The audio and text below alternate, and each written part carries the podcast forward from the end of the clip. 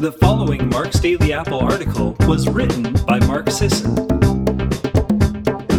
and is narrated by Tina Leaman. Why weight loss doesn't promise happiness. There are any number of amazing reasons to lose weight that will offer incredible benefits in the long and short term. You'll be in better health overall. It's very probable that you'll live longer and have more vitality in those years particularly if getting in shape was part of your weight loss strategy. You'll enjoy more energy for the people and activities you love. You may have more or more preferable clothing choices. You'll have a better chance of kicking many prescription drugs to the curb and save little dough in doing so. To boot, you're likely to experience less chronic pain and a better night's sleep, etc., etc. All that said, let's be clear on something. Weight loss isn't a guaranteed stimulus to your personal happiness. Here's why. It can seem like an affront to all we hope.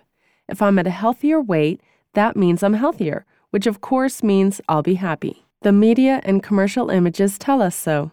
Every checkout kiosk is lined with celebrity tell alls sharing the boon of weight loss to the happiness of said personalities and their families. Television and online commercials tell the same stories. A spokesperson loses weight and thereby has the life he or she has always dreamed of. I'll be the first to admit that for some people it really does work this way, but there's more to those situations than people think.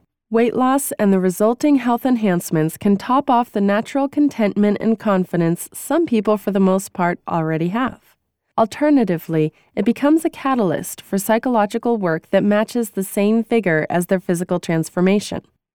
For many people, however, neither of these is the case, and therein lies the disappointment. A University College of London study followed nearly 2,000 people who received instruction for improving health and managing weight. At the end of four years, 71% remained the same weight.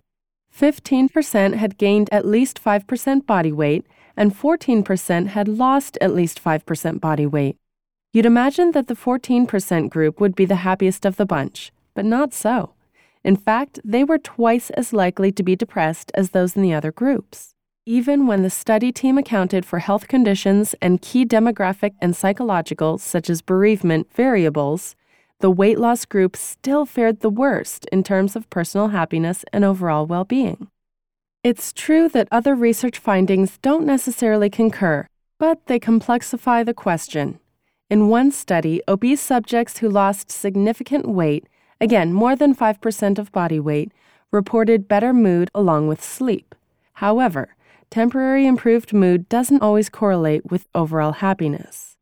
Another study brings to bear additional considerations. The National Weight Control Registry enrolls participants who have maintained a 30 plus weight loss for at least a year and defines clusters of subjects based on personal history, employed strategies, and common attitudes. An analysis project of 2,228 enrollees showed those in the cluster that struggled most with ongoing weight maintenance and used the most outside resources, such as commercial weight loss programs and healthcare providers, reported significant issues with stress management and demonstrated higher depression rates. This is, of course, no surprise, but it underscores the phenomenon of weight cycling and highlights the issue as well as quality of outer voices in a person's weight loss experience versus inner motivation.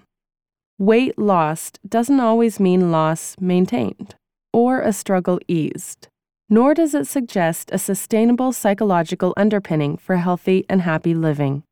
In fact, the opposite scenario might be the more consistently true. University of Adelaide researchers designed a four week positivity pilot study that promoted self esteem, gratitude, and general happiness rather than weight loss. Despite the lack of focus on physical health, half of participants actually lost weight during the study, and three quarters of those shed additional pounds during the three months following the program. In my observation over decades of training and coaching people, genuine, long term health change, regardless of what it is, but maybe especially if it involves the commitment of substantial weight loss, requires a solid foundation of self efficacy and self respect. If that's lacking, no number of pounds lost will ever fill in that gap. In fact, weight loss can impose unexpected challenges. We might feel more on display for public comment, regardless of how positive. We might feel exposed or saddened or perplexed as to why we're somehow worth more attention or accolades now. We might feel like all of our expanded worth is suddenly tenuous and vulnerable. Many people, particularly those who lose considerable weight relatively quickly, don't know how to process the incongruity between the image they've had of themselves for so long and what they now see in the mirror. I've heard people call it an out of body experience, and even the reason for an almost deliberate weight regain. The fact is, we all come to tell or believe stories about ourselves over time. Maybe it's been over the course of our entire lifetime that we've seen ourselves one way, or maybe it's something we've settled into over the last several years. But we come to a set point of physical appearance slash activity level, social roles, and personal perception. When one changes, we can get uncomfortable, even if we and others believe our changes are for the better. Likewise, other issues in our lives, whether it's an unhealthy job situation or a floundering relationship or some other source of discontent or anxiety, won't be fixed just because our outward appearance changes. Even the uptick in energy doesn't automatically upgrade our outer circumstances. Because the pounds only mean so much, even in terms of health, fitness is more about mortality than weight does. And in terms of life happiness, our current weight, unless it's debilitating us each day, is one of many inputs we process in a day.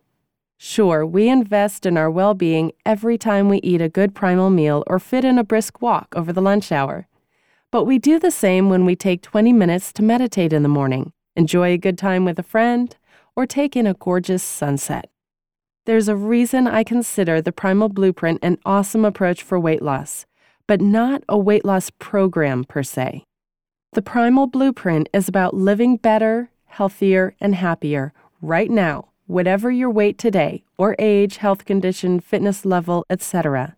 It's literally about cultivating the good life from all essential angles. The primal mind doesn't measure joy in pounds, but in experiences, connection, adventure, flow, self actualization, creative endeavor and exploration, nourishment, and belonging. It's little surprise when we reset our lives toward these priorities and offer ourselves the sustenance that fuels us best that we find a source of energy and motivation to live well in our bodies and happier in ourselves. Thanks for listening today. Have a beautiful day.